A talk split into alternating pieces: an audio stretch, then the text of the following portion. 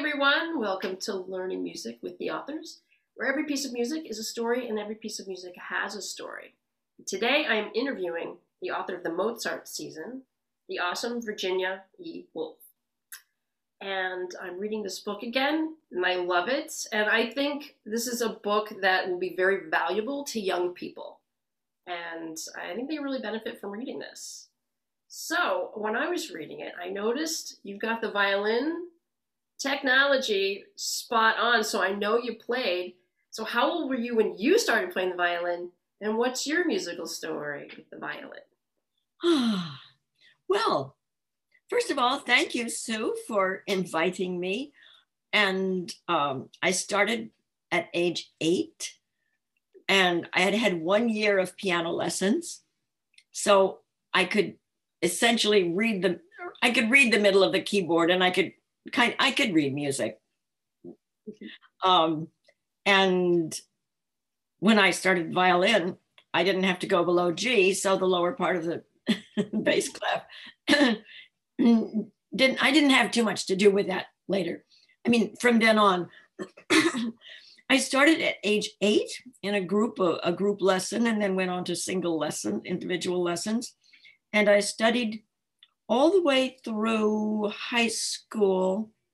Then in college, I had another fascinating, lovely teacher.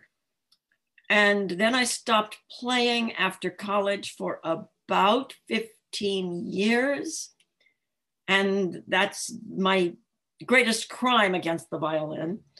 And then when, and when I went back, it was horrifying. How bad I sounded was horrifying. And about maybe 18 years, you know, I stretched the 15 years out. I couldn't quite face lessons again. And eventually I did and got another really lovely teacher. so I played a whole bunch in my life, a whole bunch, but I didn't discover quartet playing until I was way middle aged, grown up. Had I lived in a city and found quartets, I'd probably be a different girl today. Um, had I found how much fun a second violinist can have. Yeah. Now I'm a lifelong second violinist. I love playing amateur quartets, um, and uh, I'll attempt almost anything if the people are nice enough. Um, and that's that's that's it. That's the timeline. I don't know. Oh, and my name is Virginia Euwer Wolff, and I use the whole thing E U W E R and the Mozart season is dedicated to my parents who gave me music, and they are the Euwers, or it's my it's my maiden name, although my dad wasn't a maiden when he gave it to me. I love anyway, that name. That's it's a complicated, complicated name. One of those three name lady writers. Uh, I well, that, yeah, I like the middle name Euwer. What nationality is that? Oh, we don't really know. It uh-huh. may have been changed one one source or more than one source seemed to say that um, a Yourd, Y-O-U-R-D, came from Ireland in the late 1790s to this country. And it seems from other records, cemetery records and so on, that that Yourd may have changed his name to E-U-W-E-R. So it may be a changed oh. name. But it's, I've been told that we're Scots-Irish, uh-huh. but as far as I know, the Euwer could be Welsh. It's got all those vowels. Yeah. so cool. I don't know. It's probably from the British Isles. Could be. And I haven't had a DNA test that would sh- show, you know, how much of a percentage I'm this and how much of a percentage I'm that. Never thought of doing that. It'd be kind of fun to do, actually. Mm-hmm. and then you you you did violin, and that that led you to writing this story? And i know we had a story about page turning and everything because that's a big part of allegra's work is turning pages right? And um, so what led you to write this particular story about allegra and the Bloch competition and all that? Well it was probably brewing in my mind in one form or another for decades. Um, various things prompted it. The most, the most direct prompt came when I was in Portland, Oregon, where I was living at the time. And I went to an outdoor concert in a circular kind of arena where the audience sat on steps and down on the the open town square arena kind of place where the performers and a string quartet was playing and Portland has breezy summer evenings so every every musician had clothespins at the top and clothespins at the bottom out outer corners of the music. And there were four additional people there four players four page turners. And i i was no stranger to page turners but i thought well isn't this interesting? And of course the four parts have different page turns have page turns at different times. Yeah. so the page turners excuse me who were sitting demurely as invisibly as they could beside the beside the performers were standing up at different times reaching their arms across undoing the clothespins turning the page at precisely the right moment getting it turned at precisely the right moment and getting the clothespins clipped on again. And i thought i mean i know what's going on because i know about page turning and playing but people who were seeing this for the first time what would they think? It eight people it, takes eight people to play a string quartet right. and and I thought, well, maybe this one I have a, a child character and she's turning pages. And the cellist is her dad. Now that part came really quickly and easily. The rest of it was a really hard book to write, but um, it didn't. It it moved slowly and haltingly from there. Oh, and her name was going to be Antonia for Vivaldi Oh, interesting. and she was going to spend her summer turning pages for people and getting nickels and dimes and quarters uh-huh. for each page turn, and they would be friends of her family. And the book would be called Turning, and it would be about this summer in a girl's life. Luckily, that book didn't get written um, because it had no plot. And then when the idea of a competition came to me, I thought, oh, yes, of course. And the competition, and it didn't occur to me till I was way advanced in the first draft that somebody had to win the competition. I had not even thought of it, which is evidence of how little winning really means to me, Mhm. because I really do believe the idea is the journey. But when I grasped the fact that there had to be several more finalists and somebody had to win, that's one of the times when the book got really, really hard to write. I didn't know who was going to win. I didn't know, and I, I didn't even ask who was going to win until way late in the, in the first draft, and somebody had to. So that's a part of how I got prompted from my brain and my gut to begin writing this book. And during that time, the four years that the book took, I went to a lot of student competitions. Hmm. And I didn't watch them play so much as I watched their feet and their eyebrows, you know, because because that's what I needed to know about.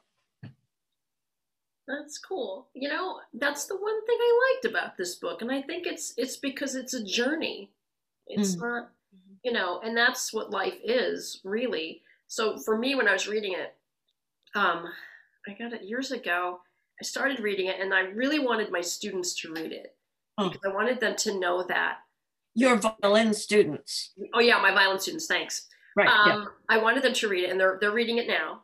Oh. And um, because I think sometimes people get so caught up in the competition of everything, Mm. they don't they forget that that they're living their life right now, you know, and it's supposed to be about them and how they feel, and that's. And I, I'm not going to give away anything in the book because everyone's reading it, and I want them all to meet you and ask their own questions in their own way, you know, and what they got from the book. And um, and before I interviewed you too, I was looking up YouTube videos of, of what kids thought of your book. Like, because kids have done a lot of little videos about your book, and it was so touching to me.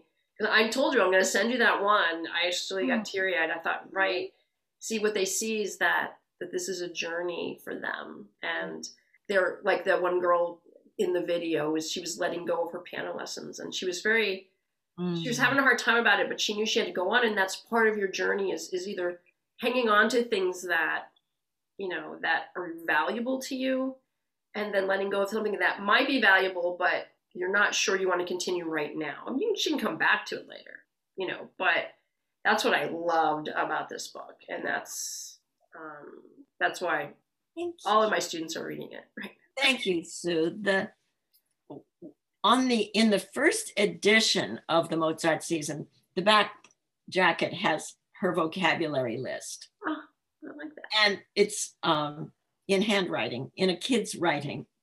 It looks like a kid's writing.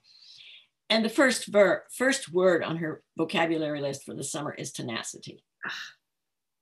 So, you know, when you were speaking of, of, a student who is letting the piano go, I we learn an awful lot through holding on, through, through tenacity. But I think the lessons are so slowly incremental that we don't see them as quickly as we do the lessons we learn from letting something go.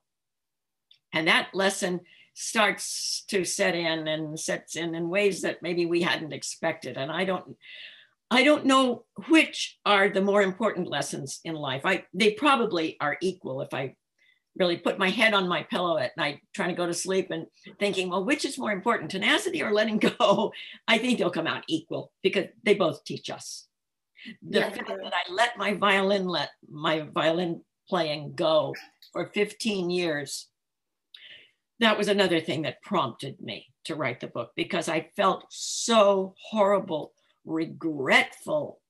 I don't believe that there's such a thing as a life without regrets. But one of my deepest regrets then was letting my violin, the violin go. And um, that's another reason I wanted to write the book. When I play in volunteer orchestras, I meet lots and lots of people, string players and wind players and so on. I don't mean and so on, string and winds and brasses. Yeah. But many, many string players who let their instrument go. And there's there's kind of a maybe a little secret society of us who we have experienced the deep, deep, profound, foul humiliation of coming back to it. Yeah, the violin can do that, man. It's a tough yes. instrument to play. Very abusive instrument when it's been when it's been ignored. Yeah, yeah. It's um. Oh, I think you know. Was it? Do you know this Joshua Bell has quoted his teacher, Joseph Gingold. Uh-huh. I think it was Gingold who said, sometimes the viol, sometimes the fingerboard just stares at you and says, I dare you. oh, yeah, I bet that was Gingold. What was the other and, one? He said, he said something about you spend the first eight years of your life playing, learning the violin, and the rest of your life fixing what you learned the first eight years. Oh boy. I think that was Gingold too. That's I don't I don't know that one. I I yeah, there's a lot to fix. I'm still fixing stuff right now. Practicing. Yeah.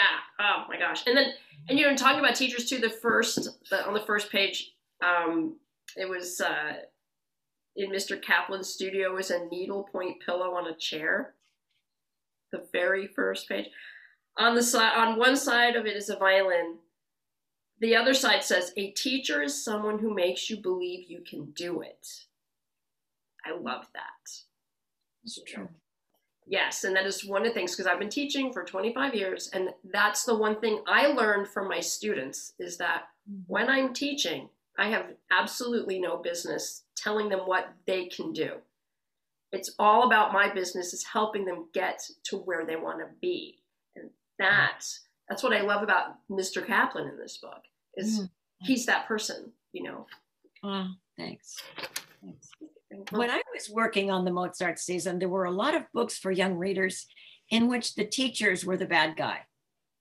It was it was a good idea to make fun of the teachers in school, wherever we met them. You know, Ferris Bueller's Day Off. The teachers are not the heroes. Not the best in that. Yeah, I remember that movie. uh, but um, I wanted a teacher who would be a really good guy. Could have been a good woman too. I just I happened to choose a guy. Yeah, yeah. I think uh, I think he is. He is a good guy. Try not to get into the story because then I, I, want my students to read. But um, yeah, and I think that's what he does with her. He he show he gives her advice. He he lets her do what she needs to do, and then he he gets out of the way for her. Mm-hmm. You know, mm-hmm. even so I yeah, I think that was I think this is such a great book. I hope I get more people reading it. I'm gonna put this out and oh, let me see what time it is. Do we have to end this soon? Yes. I have one more question. sure. One more. And for you, like what as an author, when you're writing this, did you want the kids or young people or anyone reading this book to get something out of it? Something of, of your story, what would that be that you would want them to take away? Oh, I suppose it's that first vocabulary word, tenacity. Also, I wanted to, um, well, I wanted to use words like allegretto and sforzando if they were used without a glossary. I didn't want anybody to have to look anything up. So I wanted it to be accessible. And when we read a book about a soccer player or a horseback rider, we we learn a bit of the vocabulary of it and we think what fun that would be. And I wanted to bring that in, what fun it would be to play the violin, even though it's the most punishing practicing it. Yeah. That's uh, that's that's what I wanted. I also, oh yes, I wanted to encourage kids not to quit their lessons. When middle school and then high school gets so absorbing and so distracting and so diffuse and there's so many things you have to do i'm going to quit my music lessons first. Oh no oh no please. I would suggest you quit soccer or quit class officer before you before you quit the violin uh, the yeah. music whatever it is trumpet piccolo drums piano. That must be it you know because when i'm when i'm teaching when kids turn 15 they want to quit. Not all of them a couple of them have stayed, but and that must be it. It must just be they are bombarded with so many things that that's, that they have to let something go, and that's yeah one of the things. Yeah. And I think even in schools, like in the public schools, I don't know about where you are, but here, like the first thing that get cut, oh, the, yeah. the arts, the and that oh my gosh, the self expression of that, especially around that age I think it's very important for them to express themselves because they're finding out who they are. Yeah. You know, and they're they're turning into an adult, and I think carrying that music and the arts with them will help them, you know, show themselves in different ways and understand themselves in different ways. So. And when the when the public schools have had to cut the arts first, you know, we count on those private citizens to come in and and fill this gaping abyss there was a woman years and years ago who set up a wonderful violin program in the New York City schools. And I just saw an interview with Midori. I was reminded that Midori, the violinist, has yeah. has a huge, vast program for keeping kids with music, keeping kids in that loving, loving and punishing world. But also, I believe that one of the most fun things you can do is make music in groups. Oh yeah. I Absolutely. love doing it. I love sitting in the middle of a second violin section, making music in the group. Yes, you're right. In fact, I remember where I was playing. We were playing, I was, how old was I? I think I was 16. And I got invited to play with a group. Um, was when I was, they were, they were performing the Barber's Adagio for strings. Oh, yes. And mm. I was sitting in there, I was in the back. They let me sit in the back and I was playing. And then, you know, the music rises and rises. And then the, the apex of the piece is that dead silence, you know? And I remember sitting there in the silence and thinking, this is what I want to do. I want to do this. Like, it just hit me. It was such a, like, and so from then on, you know, I was, I mean, I had practiced before, but I think after Barber, that experience with the Adagio for strings, like, I was practicing like, oh my gosh, I doubled up. I was like four hours a day, you know. But the problem was I wasn't practicing right oh, playing like the automatic stuff, but oh yeah, okay, still playing. Yeah. The, the muscle memory and we never know which book is going to be the one who, that turns a kid into a reader is a turning point in his or her life maybe makes a moral choice which violin piece which which piece you know, when you listen to classical music stations, you hear people all the time saying, oh, it was hearing such and such. Oh, it was that Dvorak. Oh, it was that Brahms. You know, oh, I didn't know anything about music until I heard the Schubert this, you know. it's different with different people. Yeah, it I, is. I also I also know that kids can't really say why it is they love their instrument in any way that I understand. It they just do. Yeah. Oh, I meant to tell you. What's that? Three specific words I refused to use in the book, and nobody was asking me to. Gifted doesn't appear. Yeah. Talented doesn't appear. And prodigy doesn't appear, I think. You're right. I I, I certainly did not want to use gifted and talented. I kind of, when I hear people say, "Oh, did you hear that solo? She's so talented." I, "What about the decades she put in pra- into practicing too? Right. Talent is very nice, very nice, but it's the work. Yeah, it's, and you know what gets you, I think, through the work is the love of what you're doing. You yeah. know, someone was saying to me, "Well, I homeschool." So someone said, Well, how's your son going to learn how to get up early for work? And I said, mm-hmm. If he loves what he does, he'll get up early. Yeah. And, I want him more to love what he does than to feel like he's getting up. And I've, I've had to do, I've had to work jobs I couldn't stand. And oh, yeah. up in the mornings, no fun. Absolutely. I loved teaching kids, but I really hated the getting up in the morning. I hate getting up. I've just lived my whole life so I can get up late. I'm not kidding you. and I can read all day and practice and do my violin stuff and talk to amazing people like you. I'm so glad I met you and thank you for responding. Oh. We have to keep in touch. And oh, thank you, thank you. I'm glad you found me. Uh, glad you bothered to try to oh. find me. I well, think a lot of life is bothering to try. You're right, because you don't know. And I always tell my kids, I'm like, you know, my students and my son, if something's not working right now, that doesn't mean it's not going to work later. This right. is now. So you're building, you know, it's. Yeah. So, yeah, and that's actually another thing you get from this book is that the tenacity in the building of, mm-hmm. of things in your life, making your life what you want of it, you mm. know. And yeah, that's that's my takeaway from your book. oh, thank you. and thank, thank you. you. so much. And my pleasure. My pleasure. Awesome. I'm looking forward to seeing you for the book club. And I'm going to interview Anel because she wants to talk about your book too. oh, that's sweet of her. Yeah, yeah, she's cool. All right. thank you. Um, thanks. Bye bye.